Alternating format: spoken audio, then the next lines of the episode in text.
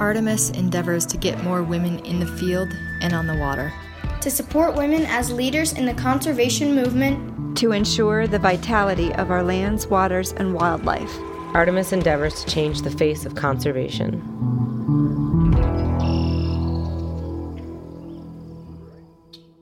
Hey everyone, welcome to the Artemis Podcast. I'm your host, Marcia Brownlee, and we are joined today by co host Sarah Top. Hi, Sarah. Hi, Marcia. Thanks for having me again. I appreciate it. Yeah, I'm excited that you are here, and I want to start us right off the bat with a chicken update. How are your chickens? my chickens are doing great. My my four hens, um, Electra, Domino, Arwen, and uh, Rogue. They're almost full size chickens, which is crazy because just a few weeks ago they were little itty bitty chicks that fit in one hand. And yeah, I Electra is still well, I guess I'm Electra's favorite. She flies right up onto my arm as soon as I walk into the coop every Aww. single time, and it makes my day. That's super sweet. Very cool. I miss chickens. I was I when my I've probably told this story before, but when I had chickens, one of my favorite things to do was to watch them chase grasshoppers, and the grasshoppers in Montana are out of control right now, and so every time I see a grasshopper, I think of a chicken. It's one of those weird. Nobody needed to know that. There it is. No, that definitely makes sense. Um, my littlest one, Rogue, caught a grasshopper inside their outdoor coop portion last week or the week before. I'm not sure. Um, but it was so funny seeing this giant grasshopper sticking out of this little tiny chicken's mouth, and she was just running around with it, so excited. And the other chickens were all chasing her because they wanted a part of the fun too. Right. Um, yeah, that was I was impressed. It's the best thing. Uh, our guest today is Lydia Parker. Hi, Lydia. Hi, I'm enjoying this uh the chicken talk. The, I have seven the, chickens. Ooh, what are your chickens named? oh my goodness, let's see if I can do it. We have Red, clearly because she's red. um, red, Shakira, Pinguinita, Lacey, um, Loretta, and oh goodness, who am I missing? Nima, um, I think I'm missing a couple. Oh, and Karen. oh, that's fantastic. Shakira is my favorite. Uh-huh. yeah, she's a Colombian Wyandotte, and Shakira is from Colombia, so I had to had to do something like that. It's lovely. Thank you so much for having me too. Yeah, no, thanks for coming on. I'm really excited to dive into a conversation and to actually hear more of your backstory because in all the times that we've talked, I don't know that we've dug into that. So I'm super curious. Yeah. Um, and really looking forward to it. Uh, yeah, I'm looking forward to it too. What? So I I feel like the chicken was a good warm up question, and, and so I'm going to go ahead and and dive right into the meat of the conversation. Can you tell us a little bit about who you are? Yeah, um, Sekon. My name is Lydia. Um, I'm from the Kanien'kehá:ka people of the Flint, um, registered tribal member in the Wahta Mohawk Band. Um, and I am the executive director of Hunters of Color. And we are a racial equity based 501c3 nonprofit working on increasing access and participation in the outdoors amongst people of color um, especially in hunting, if you can't gather from the name of our organization, uh, but in conservation and fishing and just outdoors activities in general. Um, so that's, I guess, like the shortest little snippet about me. Um, I'm from, I'm calling from, or I'm in, I'm on the podcast from Oregon um, on Kalapuya land. And I am, uh, I have a degree in history from Oregon State University and I currently live here, like I said, in Oregon, um, and didn't make it too far away from Oregon State. Um, but that's a little bit about myself, and I don't know if I have any other fun things to say other than I um, I came into this the hunting world as a new hunter.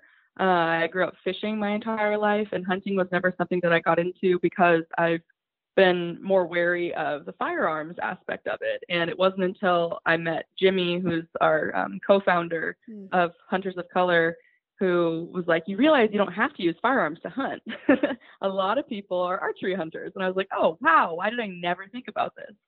Um, so that's uh, I guess some of my backstory. Um, and oh, I came into Hunters of Color from uh, sports background before before this um, nonprofit uh, management and administration, and I did uh, radio play-by-play for baseball for a long time. so I'm coming in from a from a very um, male-dominated space. Yeah. Uh, and so I've been used to kind of these conversations, you know, where baseball is clearly it's a it's a game played predominantly by men. I played baseball growing up, but I was one of the only girls that did so. Um, and so I'm coming into this this sphere, the hunting sphere, that it's what is it, 89 percent Mm-hmm. um, male identifying. Mhm. And so I'm coming into this sphere and then working on getting more inclusivity for people of color. So it's all it all kind of ties together in the end. That's fascinating. So I read that when I, I was going over your bio on the Hunters of Color website, and um, that's that's okay. Like rabbit holes abound here, and I'm going to take us down a couple of them. No But how? Yeah, tell us how you how did you get involved in doing the play-by-play for baseball? So my dad actually is Mike Parker, voice of the Beavers here at Oregon State University. Um, he's won Oregon Broadcaster of the Year like six times or something like that. And anyone who's a Oregon State fan knows his voice really well. We can't go anywhere without someone saying, "Is that Mike Parker talking?" that kind That's of thing. Or people say he sounds like the radio. So yeah, I just I grew up around sports, and I thought that that was something that you do when you grow up. You talk about sports and I uh, I actually started the first play-by-play program at a community college that I was attending, and I worked there for quite a while and did some other summer league games in the West Coast League baseball here. I did some basketball and volleyball too, um, but it was mostly mostly baseball because that's my favorite sport. And then I'm I'm curious for a couple of reasons. So I came from an early childhood education, which is not a male dominated field. It's like um it's it's the exact opposite. So I come from a field working with a ton of women. Um hmm which clearly is something that I enjoy doing because I'm with Barnabas now. But I was recently, um, Tracy Stone Manning came to a virtual meeting that we had with ambassadors a couple of months ago. And in that, she was talking about her experience as a leader in conservation and mentioned that she grew up with like three brothers, I think. She was the only girl in a Mm. household of boys. And she was talking about how, um, how that shaped her a bit in the way that she approaches um, the conservation Mm. community and her leadership. And I'm curious if you have any thoughts about that coming from working in uh, sports to working in a hunting and fishing. Like, what are some takeaways that translate, or or what are some experiences that Yeah. were beneficial?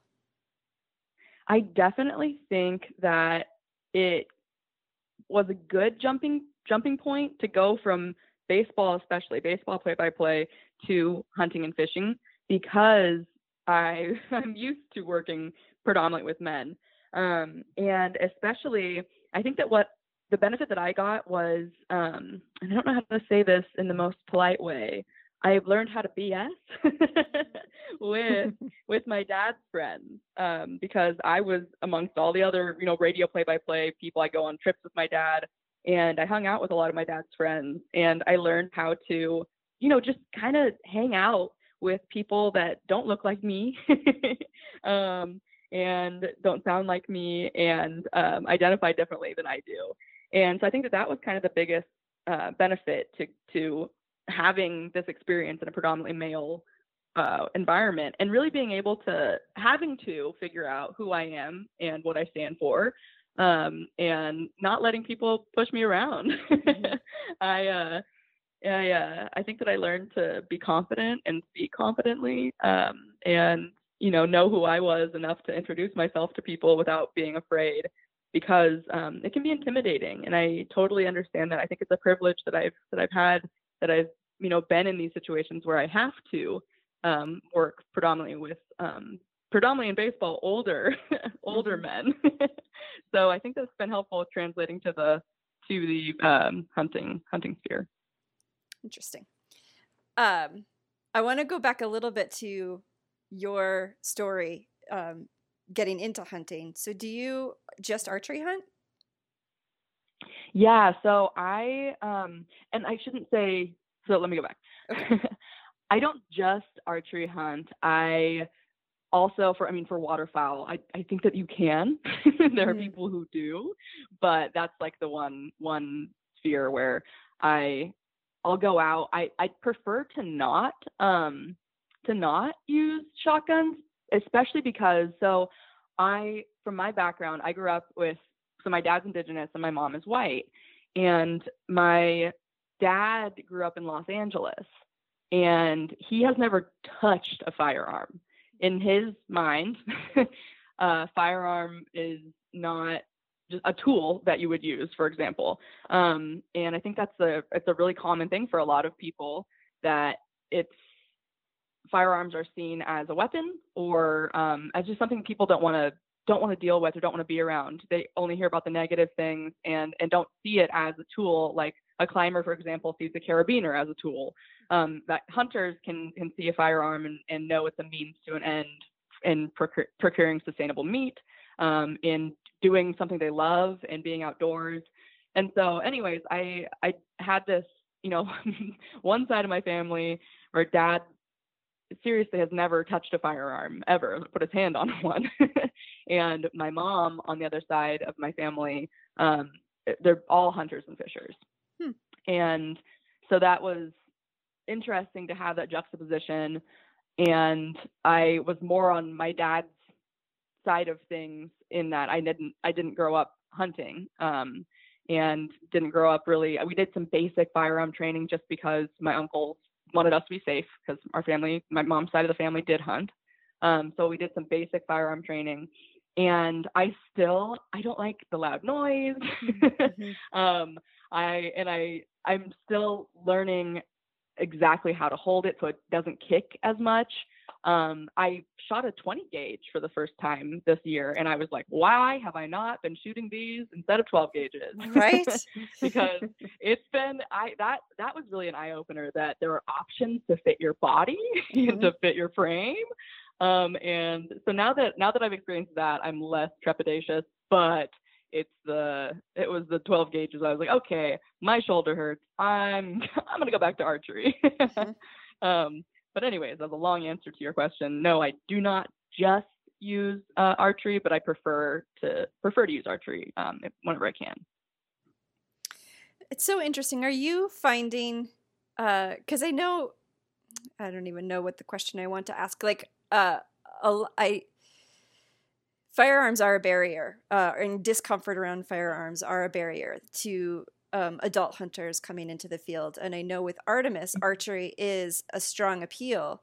Um, hmm because of that yeah it, just what you mentioned like there's there's less of a safety hurdle to overcome both mental and actual but there's there's just a abrasiveness about it if you're uncomfortable um, or unfamiliar with being around firearms that's easier to Right, broach absolutely. with archery so are you finding in Yeah, the work that you that hunters of color does with um, new hunters and people just entering the field is that common Yeah, it's definitely very common. And we've even had some pretty direct questions from folks that say, what are you going to do to address the fact that a lot of these communities, a lot of BIPOC communities, have been historically traumatized by things like gun violence?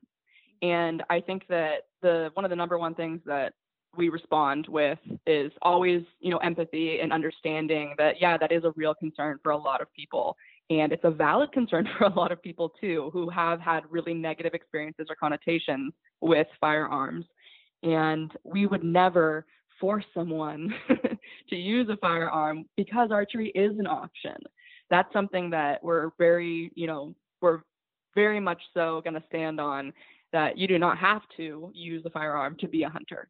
And I love that, you know, Artemis, when I picture Artemis, like the Artemis, I picture, you know, an archer, an, a Yep. huntress who's an archer. And so I think that that's that's really cool that that's something that you guys can do as well. Um, but yeah, it's definitely a question we get a lot. And then the other thing is just our way. One of the things that we're trying to do, and that we do just by existing as hunters of color, is defying stereotypes and breaking down stereotypes and encouraging unlearning and relearning, that kind of thing. So if we're encouraging people to unlearn what a firearm might be Mm-hmm. um, it as a weapon instead to think of it as a tool. That's one of our number one things. And then also promoting safe safety. Safety is our top concern always in any hunting organization. I don't have to tell Artemis that safety is utmost important. And at Hunters of Color, we include um, your you know mental and personal safety um, with things like anti-racism as well, um, because everyone deserves to feel safe and secure in the outdoors, especially when we're with groups of people. Um, so we expect gun safety and anti-racism to be at the top of our priority list at every event that we do. Can you talk about how, like how you lay the foundation for that? Yeah, absolutely. We're actually it's exciting right now. Uh, we've gotten we've grown so much. So our board our board has even grown. We have five board members who have been working with me on developing a curriculum that is kind of kind of doing exactly that, laying it out and laying the foundation of why we do what we do, why Hunters of Color has to exist. Um, you know, and a lot of people don't know this, but uh, hunting, like I said before, I think it's 89% male, right? Mm-hmm. And then 97% of all licensed buyers, um, according to the U.S. Fish and Wildlife Service, identify as white. And just like it's the same kind of um, issue that Artemis is tackling, getting women into hunting, we're also, we see an issue and we're trying to solve a problem um, and part of the way that we do that is this curriculum that I'm talking about that does lay the foundation for why we have to exist, um, how how it's so easy to to fall into the this trap of believing, well, I'm not personally racist, so I don't have to work on anything. I don't have to. I don't have to. You know, consider. You can see racism from afar and be like, oh, that's awful, but if you if you tell yourself, well, I don't have that problem, it's really hard to then identify any times where you have hurt somebody. It's easier, you'll get defensive. If you just believe that you're that you're not racist or you're not the problem, it's it's harder than when someone comes to you asking for empathy and saying, "Hey, this hurt me," or "This this actually came off this way." And so we teach the difference between impact and intent, um, the history of race and hunting, um, and how to basically how to be more empathetic people and communicating with folks who don't look like you or think like you or love like you or pray like you. um, and so hmm. that's how we lay the foundation for the basic, you know, anti-racism and um, DEIB. I heard this term today for the first time. Um, Jimmy's aunt actually shared it with me: diversity, equity, inclusion, and belonging. Mm. Um, and so we're laying that foundation of, you know, the outdoors are for everyone. That's our motto, and um, that's what uh, the whole point of this anti-racism and, and um, kind of empathy education is. I love that addition of belonging in yeah the holistic uh, view that it inspires. Yeah, the other one that I've been hearing a lot now too is Jedi, mm.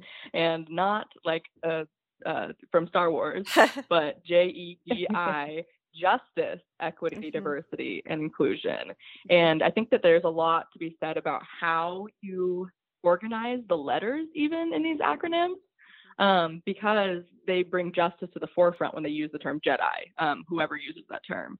So I don't know. I'm, I'm liking I'm liking these discussions around why words are important and um, and how these acronyms, you know, like the belonging. That's so great for for Artemis and for Hunters of Color. That's totally what we're what we're doing. We're showing people that we belong out here. Beautiful.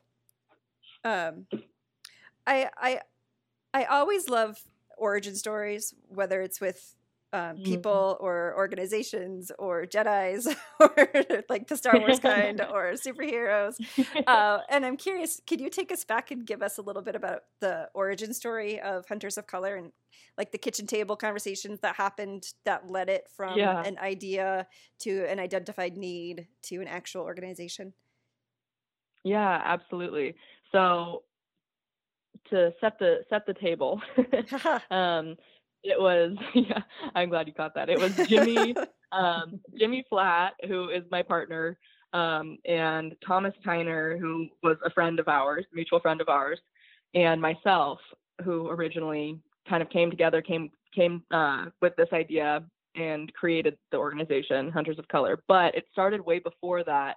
Um, I think that we all had different journeys getting to this point. But Jimmy, for example, um, he grew up in California in a place that was very diverse. And then he and his parents. So his his dad's side of the family is from the Philippines, and his mom's family is from Venezuela. And so he's uh, you know second generation uh, child of immigrants, and neither of his parents hunted, but he had a family friend take them out hunting, and then his dad was Jimmy's dad was kind enough to you know kind of learn alongside him, and it wasn't until he was in high school he had some weird kind of hazing sort of things happen and he was like what is this? I'm just trying to enjoy the outdoors. Um, and so he started to notice whenever he would ask his friends uh, who were people of color to go out hunting with him they'd say nah man we don't do that. That's a that's a white person thing or that's not for us that kind of thing and it was a very it happened all the time whenever he'd ask any of his friends and even he'd point out you know um, like his he calls him his brother, his best friend Raul. He's like, Raul, your dad hunted in Mexico all the time. What are you talking about? And then he's like, No, we don't do that here. So these weird like stereotypes that Jimmy kept coming coming up against and being like, okay, wait, I love hunting. I want to share this with everyone.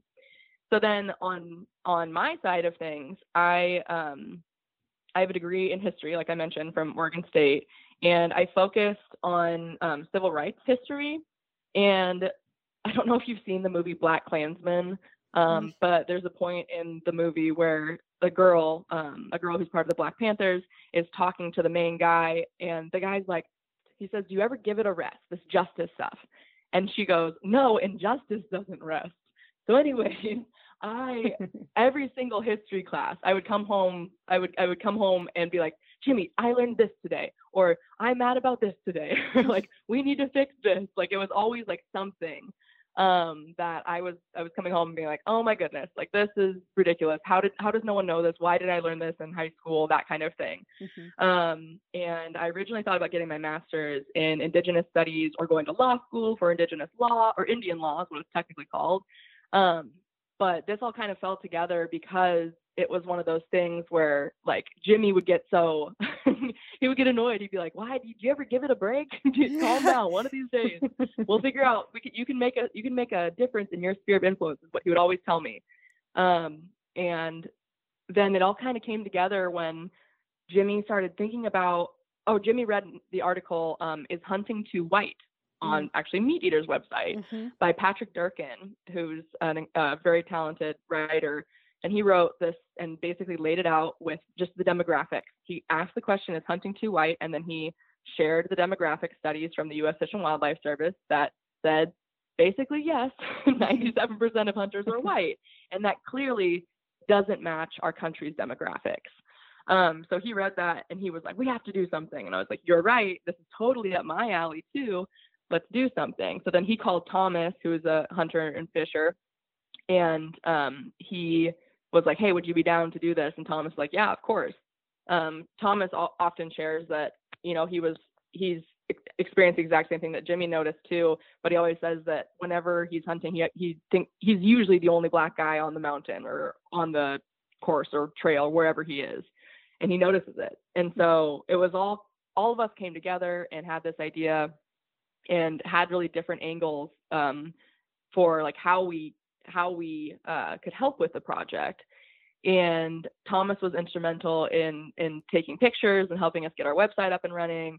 Um, and I've, with my nonprofit management um, background, I was able to to help us actually get our 501c3 status and all the legal paperwork done and up and running and um, Jimmy's on the program side of things, getting the mentorship program up and running. So it's been a lot. It's been a long journey. We're our one year anniversary was actually last week, so it's been a long journey, and it's been um, there's a lot of moving moving pieces and stuff. But that's kind of a uh, probably too long of an answer for no, how we got to where we are now. That's a perfect answer, and congratulations, happy anniversary. Thank you. Yeah. Um, yeah, that's absolutely incredible. And thank you for not giving it a rest. Yeah. thank you. Can you what so what types of programming uh, are you guys embarking on? So I think that I actually talked to you, Marcia, about this. Um, but we're we're in the process of setting up what we're calling communities. Um, and that's exactly what it is. Our our uh, our entire organization is actually one of our one of our pillars is um, MLK's beloved community, um, which was a vision that MLK had of a community devoid of poverty and hatred, um, and where and, and filled with mutual support and love. So that's one of our goals is to kind of create these beloved communities in this hunting world, in the hunting sphere, in a way that hasn't really existed before. Um, so we have a membership program that we've started, and we're going to be launching an ambassador program, which is what I talked with you about, Marcia, um, because I love that you do that for Artemis, and I think that's so important to to be not only you know the representation of having ambassadors, but also having folks on the ground who are are actively you know playing a role in the organization and doing their part. Um, as as hunters um, or huntresses, and I uh, I think that that's that's kind of the building block right now for our mentorship program, which um, which is community based as well. We do community events, and then um, after our mentors become Hawk certified mm-hmm. through the curriculum and the training that I talked about earlier, we then are able to um, link them up with mentees in their areas, and all of that's kind of contingent upon the um, ambassador program in order to build those communities around those ambassadors um, and just have a network of support uh, all over the country. So we're active right now in in Oregon, uh, where where we live. So more programming here, but we have programs um, in New York with the Nature Conservancy and the National Deer Association and um, BHA uh, New York. And uh, in Arkansas, we're doing a program with Jonathan from Black Duck Revival, and we have other events um, happening in Washington and California. So it's we're growing, and it's really really exciting. It's it's fantastic. It's exciting, and and I it's it's been exciting to see how much growth has happened in the last year, uh, and I think that does just speak to the um, the need and desire for yeah yeah for for your organization and for the work you do. It's awesome. Yeah, I was just talking today actually when I learned about the um, DEIB. I was talking with Jimmy's aunt about how much demand there is mm-hmm, mm-hmm. for something like Hunters of Color. We couldn't believe it when we first started talking about this idea. I was like, oh, that has to exist. You know, it has to be someone doing that. And then we did a bunch of research, and there wasn't and anyone no... on on a yeah on the broad on a broad scale um, effort. There's a lot of affinity groups, um, like getting women into hunting, for example. I, I love that Artemis existed. Actually, I found Artemis and I was like, wait, this is cool. If they can do this, we can do Hunters of Color. mm-hmm. I, I, I want to delve into that a little bit um, about because I think you know I, Artemis gets this pushback, and I imagine that Hunters of Color does as well. It's it's oh yeah, it's not like there are a lot of R3 programs and there are a lot of amazing hunting organizations that do good work. And I think yeah. th- there's some frustration in that it's not that we're not welcome there. And so, why is there a need to have affinity groups like Hunters of Color and Artemis? Um, and and yeah. why is that need felt so deeply by, by our communities um, when, right. uh, when, there are other places where if we showed up we'd be welcome. And so i have thoughts on that and i want to hear yours as well. Let's let's let's yeah. have that conversation. Yeah I, yeah i love this conversation. I think it's super important um, and it's i think that whenever we're, we're asked this question you know it's always we always want to start out with like okay thank you for asking that because it's a really important question um, and it's a chance to practice empathy and trying to put yourself in someone else's shoes um, Jimmy always says he so he's an engineer by trade. He has a degree in mechanical engineering, and he right now works for a research and development firm. And he he always says, as an engineer, I use data to find find problems, and then I implement solutions to solve problems, which is exactly what we're doing with Hunters of Color. Because our vision, our vision is to create a hunting community whose racial demographics match the racial demographics of the United States. We're not, you know, trying to take hunting away from anybody or make it less accessible to anyone. We're just trying to solve a clear problem, in our opinion, um, because hunting belongs to no one race, and it's definitely dominated in the United States by white Americans. So um, it's I think you have to start out with this basis of understanding that there is an issue, that there is a problem with that statistic. Um, and we also address, you know, when I when I talk about empathy, putting yourself in someone's shoes, like you said, people don't understand why there's so much like passion, why there's so much need from these people in these communities, like uh, women, um, or even our friends at Queers and Camo, mm-hmm. like why there's so much need when these other organizations exist. State agencies exist. State agencies help people get into hunting, and they do a great job at it. But the reason that Hunters of Color is so important is because we make culturally specific um, and and very poignantly so, like and pointedly so, culturally culturally specific uh, programming. And we're not just saying, you know, BIPOC are welcome here. We're saying this is created for you. Um, and there's something there's something different about you know being told that you're welcome at the table or this table is for you, mm-hmm. and there's a seat with your name on it. So that's why I think it's so important for us to have these spaces. Um, we also on our website, if you go to huntersofcolor.org, um, we have a frequently asked questions uh, page, and one of the questions that is frequently asked is, "What's the point of of affinity spaces?" Um, so we even we we tag a uh, another organization that's talked about the, the need for affinity spaces, um, which I believe Artemis is as well. Mm-hmm, mm-hmm, definitely.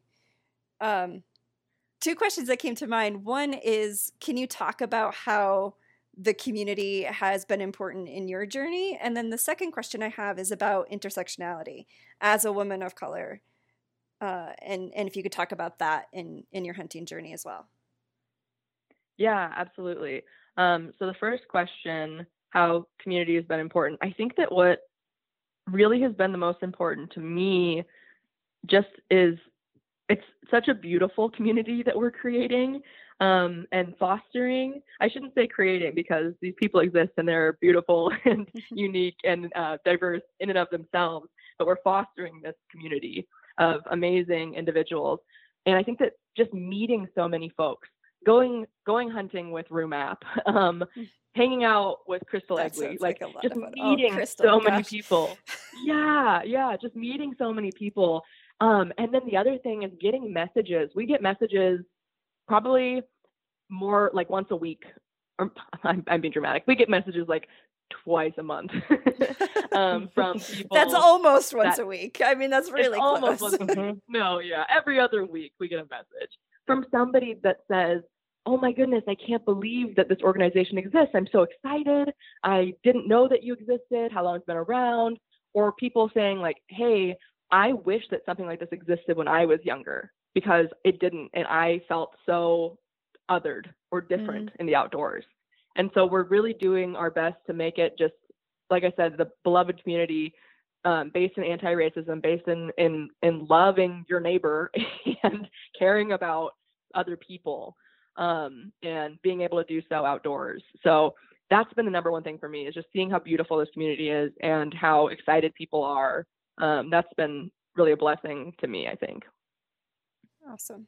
Oh, and then the other question, I'm so sorry, I forgot that you asked the second one. That's the okay. other question um, was about what again? Intersectionality. oh, yes. Okay. So, and about intersectionality, I think that that's one of the the key parts of why we do what we do because all of us are linked together. Um, no human exists in a vacuum. And for, I mean, since the beginning of this country, there are people that have had certain rights over other people um, compared to other people. There are people that have had more opportunities compared to other people.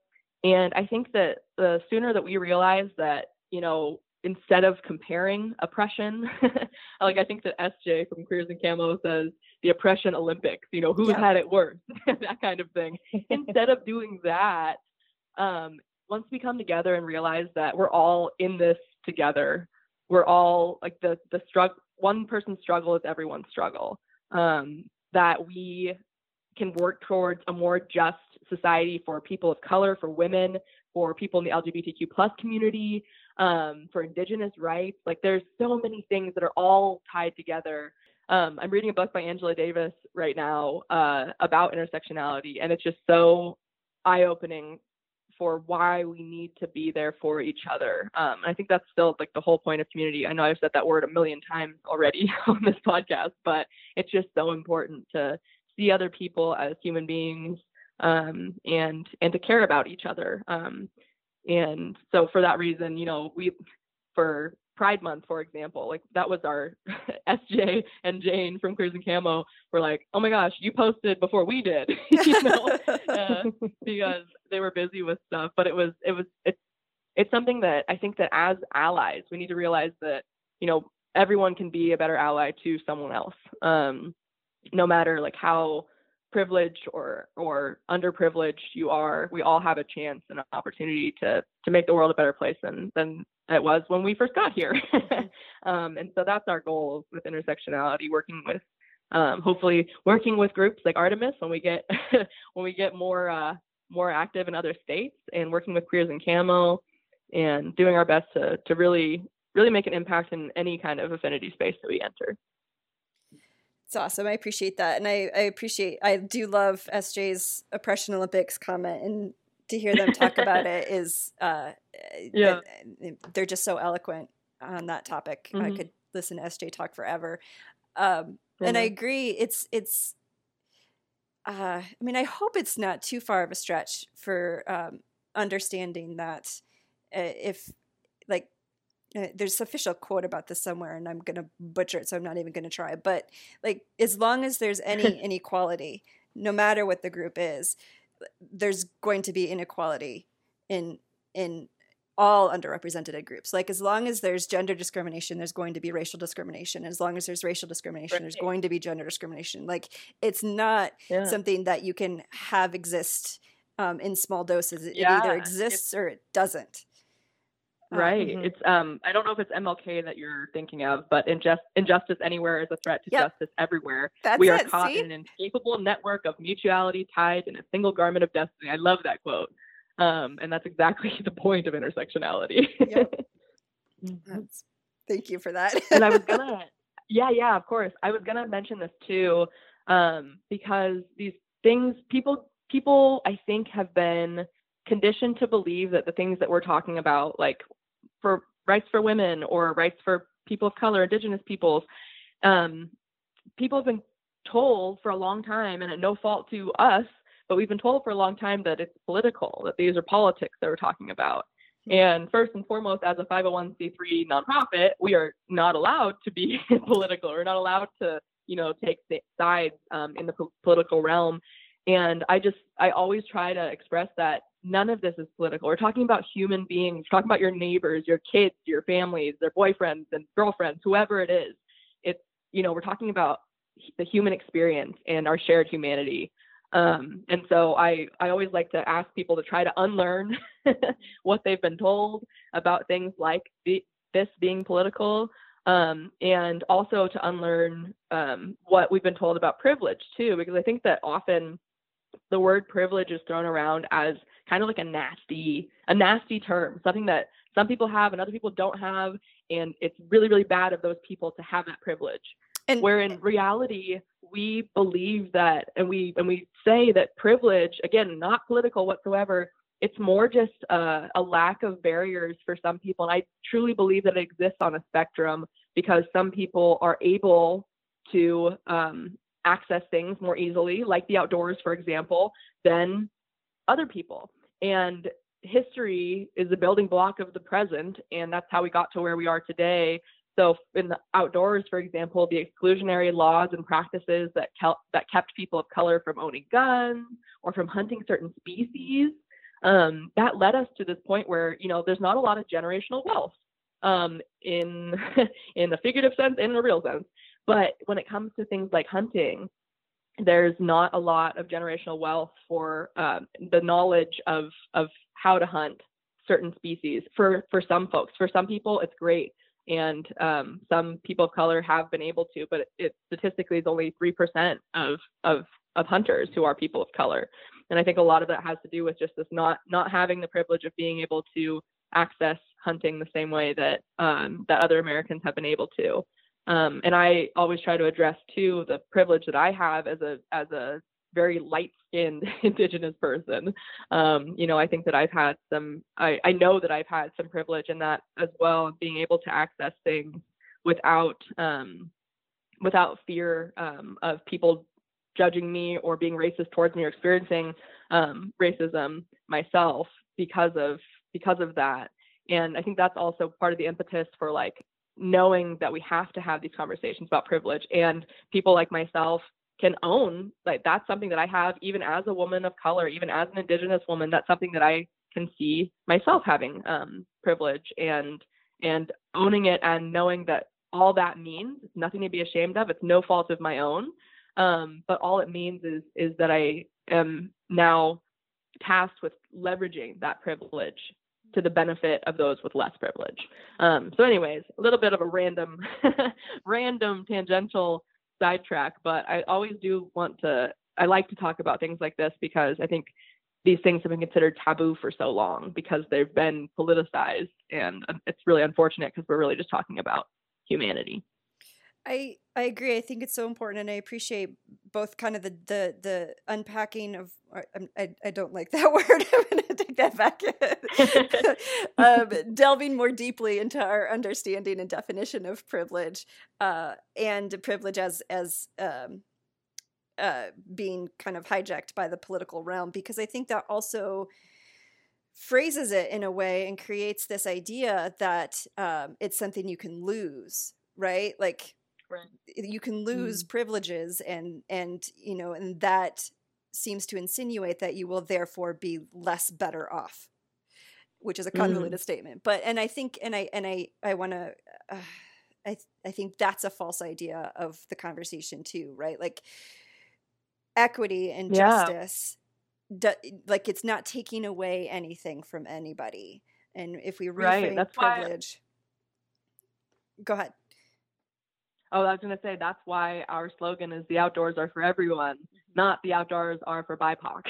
mm-hmm. um, because that's clearly that's true as well because the outdoors are for everyone, but that's something that we always try to, you know, um, you know, drive drive that point that we are we exist to make a more equitable outdoors. We're not trying to take anything away from anybody. We're just inviting everybody to mm-hmm. be able to experience these things and people with privilege by by welcoming that belonging aren't giving anything up either they they benefit right. from that belonging too mm-hmm. absolutely i wanted to go back um, and pick your your brain because you mentioned something about uh, historically people of color not being able to hunt certain species mm-hmm. and and i don't know this so can yeah. Yeah. There's so there's actually it's un, an unfortunately small amount of research that has been done about um, about people people of color historically not being able to hunt certain species. But what has been done is a book by Scott E. Giltner called Hunting and Fishing in the New South. Mm-hmm. And I've read the first part of it. I'm so busy with my 220 unread emails that I haven't been able to finish it, but it's really well done. Um, and he mentions, or he he delves into some of these issues and exclusionary laws and practices, such as the fact that um, Black Americans, even after emancipation, were not allowed to hunt certain species um, that were deemed uh, too good for them, basically, that were deemed uh, to be white man's species.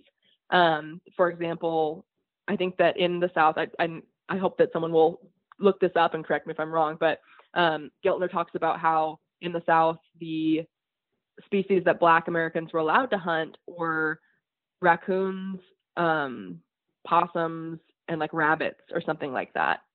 And at the same time, even during um, the period of slavery, there were so many talented hunters um, who were enslaved humans. And they would often be in charge of running the dogs for the white slave owners. And so there's this, there's a deep, there's a, it's interesting because there's a deep connection to being houndsmen, for example. There's a deep connection to to these dogs, these animals, and Giltner has some really powerful stories about about that about that in in his book. Um, but then, you know, once emancipation happens and black people aren't allowed to to hunt certain species, it's you can kind of see where a divide falls off, um, or where you know black folks who not only had been enslaved for hundreds of years, for generations, generations of trauma building on itself on on that on itself, um, also weren't allowed to be educated. There's a lot of laws that literally prohibited the teaching of um, even freedmen, freed human beings, to learn how to read and write. Um, and so for that reason, people had to migrate into cities also, which um, it's hard to hunt if you live in a city. Mm-hmm. That's a huge disconnect for a lot of people. And between that and and redlining, um, which you know pushed people of color into certain neighborhoods um, or certain parts of cities, and and saved the the nicer, bigger properties for the people who the housing associations, the USDA wanted to live in those areas with bigger backyards and more property. It's just all of this compounds upon itself, um, which is why I always say that history is the building block of the future because this is how we got to the point where, where hunters are 97% white. um, you know, and 98% of all privately owned land is owned by white Americans. And so you need land access to hunt, and a lot of states don't have the the the luxury that we have out here in the West of so much public land. Um, and so, anyways, that was a long, again, a long answer to your question.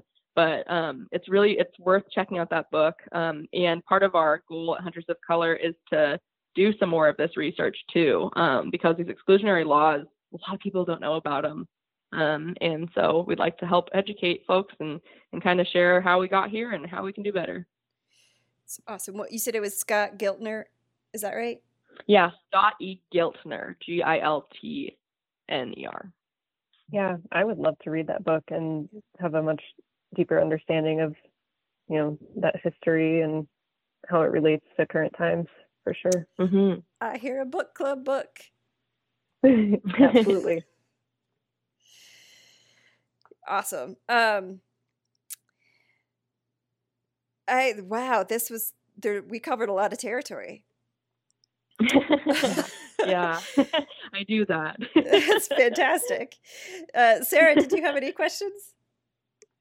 Um, no, Lydia, you did an incredible job of explaining, you know, the start of Hunters of Color and your focus, and um, you answered a lot of my questions along the way. But one that's still sticking with me from our conversation in the beginning is if you're at this point, how are you navigating introducing new hunters that may not want to be introduced with firearms, but may want to pursue mm-hmm. species that some states legally require the take of only using firearms? So, like Ooh, waterfowl, for example, yeah. is not legal to harvest with archery in some states. So, I'm, I'm curious right. if you've had to navigate that yet or what your thoughts are. Yeah, I think that um, so first of all, one of the most confusing things is how different state laws are. Oh my gosh. and living in Oregon, I yes. never even had to think about it, right? Um, until we started this and I was like, oh, what do you mean you can't do whatever X, Y, and Z in Montana? you know? um, things that we take, you know, we take as axiomatic here where you just can't do them in other states. Um, and it's so interesting to to have to navigate. So we have a we have a spreadsheet with different laws and rules for every state because otherwise how would we keep track of these things right? See um, you were going to go into law in one way or another. Yeah exactly. I know. Maybe someday again I'll, I'll, I'll actually go and go to law school but yeah this is working. This is satisfying that craving. Um but yeah and so then the other thing so for example we um the other thing that we do to you know navigate um, people who don't want to want to use firearms for whatever reason. Um, we do archery clinics. So this Saturday is um, one of our first archery clinics. We partnered with Bear Archery, um, and they sent us some bows to use. Um, and the Oregon Department of Fish and Wildlife is, is lending us a bunch of arrows. And so we have really cool partnerships that that enable us to do things like archery instead of having to to use firearms if folks choose. Um, and that's of course up to them. We also, you know, will try to break those stereotypes down, like I said, about, you know, seeing I always use the, the example of a carabiner because because anyone can see a carabiner and be like, oh, that's a tool for climbers. Climbers use that. And I would love to get to a point where someone sees, you know, our, you know, our 12 a 12 gauge and thinks, oh, that's a tool to for procuring meat, that kind of thing. Um, especially with, I think that that's a that's a learning, that's an unlearning and a learning process. Something that you don't, we would never force someone to go through that process if they're uncomfortable. Mm-hmm. That's completely fine. Um, but I think it comes down to whether or not they want to hunt ducks, for example, waterfowl, um, bad mm-hmm. enough. I mm-hmm. think that if that's, you know, they might be willing to to try to do some of that unlearning and unpacking. Um, we also do uh, programming or in our in our curriculum in our programming we actually have courses too for people of color to kind of unpack some of these things that we've had to deal with that people have had to deal with um, like tra- like trauma from gun violence um, and also how to how to navigate a space that is 97% white you know? Um, how to take care of yourself and how to not internalize any of the the racism or or any kind of um, any kind of violence that we might experience. Um, and so that's something that is totally on on that curriculum is deconstructing um, our understandings of firearms. So we really do our best, and we're not going to be able to reach everyone that way but that's why I love archery. Wonderful. Yeah, that's um, one of the main questions that stuck with me. Otherwise, I just I just have a lot of admiration for this organization and for the work that you're doing. And honestly, this was like a, a hard conversation for me to hear and um, internalize myself because it just brings to light how much how much more I could and should be doing. And I'm sure many others that are listening to this will feel the same. So thank you. And I think that's a yeah, thank you. And and thanks for saying that. I think that's a really natural reaction that a lot of folks have. And I think that Jimmy's, you know, Jimmy's um he kept telling me, you know, we're gonna make it we're gonna make a difference in our sphere of influence. We're gonna make a difference in our sphere of influence. And I think that if everyone thought that way and if everyone was, you know, trying to have these conversations that aren't aren't aren't comfortable sometimes. Um, but if we were all thinking that way, I'm just, I would, the world would be such a better place, you know, if we were considering how Absolutely. we could make a difference in our spheres of influence. Um, and yeah, sorry, that's, that's all I have to say. oh, that's beautiful. So I would love to hear like not only how people can find hum- hunters of color, but what you need right now. Yeah. Um, so we're huntersofcolor.org. Uh, dot org and then online just at Hunters of Color, any social media platform. Um, and you know, our email addresses are on there, our contact information, everything about our board is on there. And then we also have a tab on our website that's just get involved. Um, so if folks are interested in, you know, what it means to to be an ally, we have an ally pledge on our website, um, and and what it means to be a mentor, that kind of thing. We have a mentor application on our website. So there's a lot of ways for folks to get involved. And if, if hunting is your thing, then this is that can be your sphere of influence where you actively make a difference. Um, we also have a membership program that we just opened up, which is probably our biggest need right now too, is just that as as Artemis knows and the National Wildlife Federation knows, is that need for um, sustainable, secure funding and knowing, you know, knowing how you can do your programming. Our, you know, our mission is making the outdoors for everybody, but we can't do that if we can't afford to do that.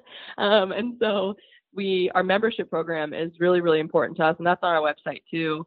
And I, I want to ask the question explicitly because I imagine some of our listeners might be asking it themselves. But for white hunters who want to support the work that you're doing, um, oh, yeah. how can like, yeah, how how do you want them to engage with hunters of color? Yeah, absolutely. We actually, our mentorship program, um, we're always seeking mentors who identify as as um, as BIPOC or not. Um, and so, anyone, any white hunter who wants to support um, and wants to help uh, teach folks how to hunt, you know we'd be foolish to to not to not be inclusive in that i think that one of the greatest joys is teaching someone to love something that you love too um, and watching watching them fall in love with something that you've been doing. Um, and so that's something that we really want you know our you know white allies who want to be mentors to be able to experience that that kind of um, joy of teaching somebody. So we do that. Um, we also have gear that um, is on our website and our motto is on the back of our shirts the outdoors are for everyone. And we always get people to ask can i wear this if i'm white? And i'm like well do you believe that the outdoors are for everyone? And and you know folks are always like oh of course. I'm like then wear it you know wear it proudly. Um, and so there's lots of ways for folks to get involved. That's i mean i, I just want to plug this one because uh, i as as somebody who's managed who manages a program now and was an executive director of a nonprofit like anybody who wants to volunteer to help with administrative tasks like i'm assuming there's room for that. Yeah no i would love i would love help with somebody wanted to look at my inbox. Right? Um, but no it's it's it's fun and and there's a lot of opportunities too to get involved with our hunts and our programming and stuff. So if you're interested in volunteering i think there's a lot of a lot of perks and some industry discounts too that we have now. So it'll be yeah it's cool if, if people want to want to do that or into the email thing or whatever it is there's always you know marsha there's always something that that you can use help with for sure. Uh, okay, we're going to pause really quickly and take a break to hear from our sibling podcast, NWF Outdoors, and check out Aaron's conversation with uh, Jimmy Flatt from February 2021, and you can hear more about Hunters of Color. We'll be right back. Howdy, Artemis listeners. This is Aaron Kindle from NWF Outdoors. We know you love awesome conservation conversations.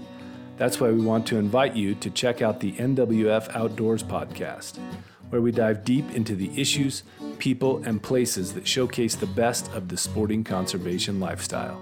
Guests include leaders, luminaries, and decision makers who define conservation and work tirelessly for fish and wildlife. Check it out wherever you get your podcasts or at nwfoutdoors.org. Awesome. Welcome back. Uh, Lydia, I would love to hear a story. Uh, can you tell us a story of a memorable time in the field or on the water? Yeah, I'll tell you about my first time elk hunting. Um, we were out on the Oregon Coast Range uh, looking for Roosevelt elk. And if you know anything about the Oregon coast, it's very steep and it's very dense forests. Um, we have a lot of Douglas firs, um, a lot of evergreens, and then a really really dense under um oh, what's it called undergrowth and so i was hunting with my cousin travis and jimmy and they it was my first time going out for elk and i was having a great time while we were walking to the trail where we were actually going to be hunting but we got started going down this cliff there's no other way i can describe it it was a ravine we start going down this ravine and about halfway down, I look up and I'm like, wow, we are we are low. We're I mean, we're going we're um what's the word when you're going downhill? Decline decline? When you're going down descent? Yeah, yeah, yeah. It was a steep yeah, it was a steep descent. So we descended really far into this valley and I then it hit me, oh no, we're gonna have to go back up the hill yeah. to to get back to the cars. Um, but it was fun and it was so much exercise. It was, I mean, I felt really good because I was out breathing clean air. Um, but yeah, halfway down this steep cliff, we realized we were, I realized we're gonna have to walk back up. And of course, I was exhausted just thinking about it. Um, but then you get, I got these little spurts of energy whenever I'd find, you know, uh, a rub where where uh, bull elk had rubbed his, um, what's it called? Oh my gosh, to mark his territory, whatever.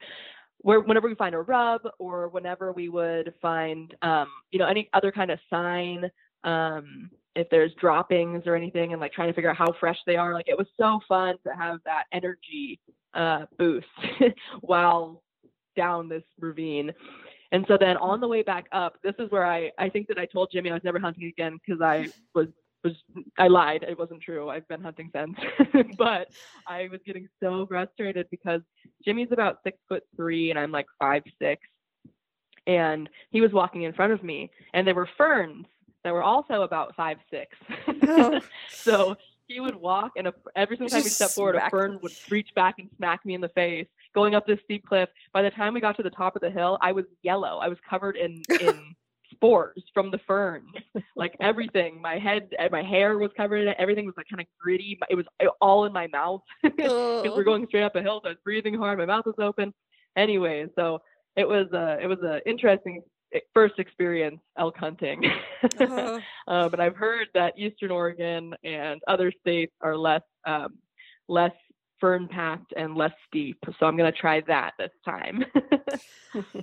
Oh my gosh. I yeah, like it's it's amazing to me how miserable some hunts can actually be and yet the memories of them still end up being fond. I just don't understand Oh, yeah. what happens there. yeah, absolutely. Yeah, no, I, it was it was a great time. I had a, a phenomenal time. It was just halfway up this, you know, we're 600 foot cliff that I was like, I'm never doing this again Oh. until next weekend. You know, that kind of thing.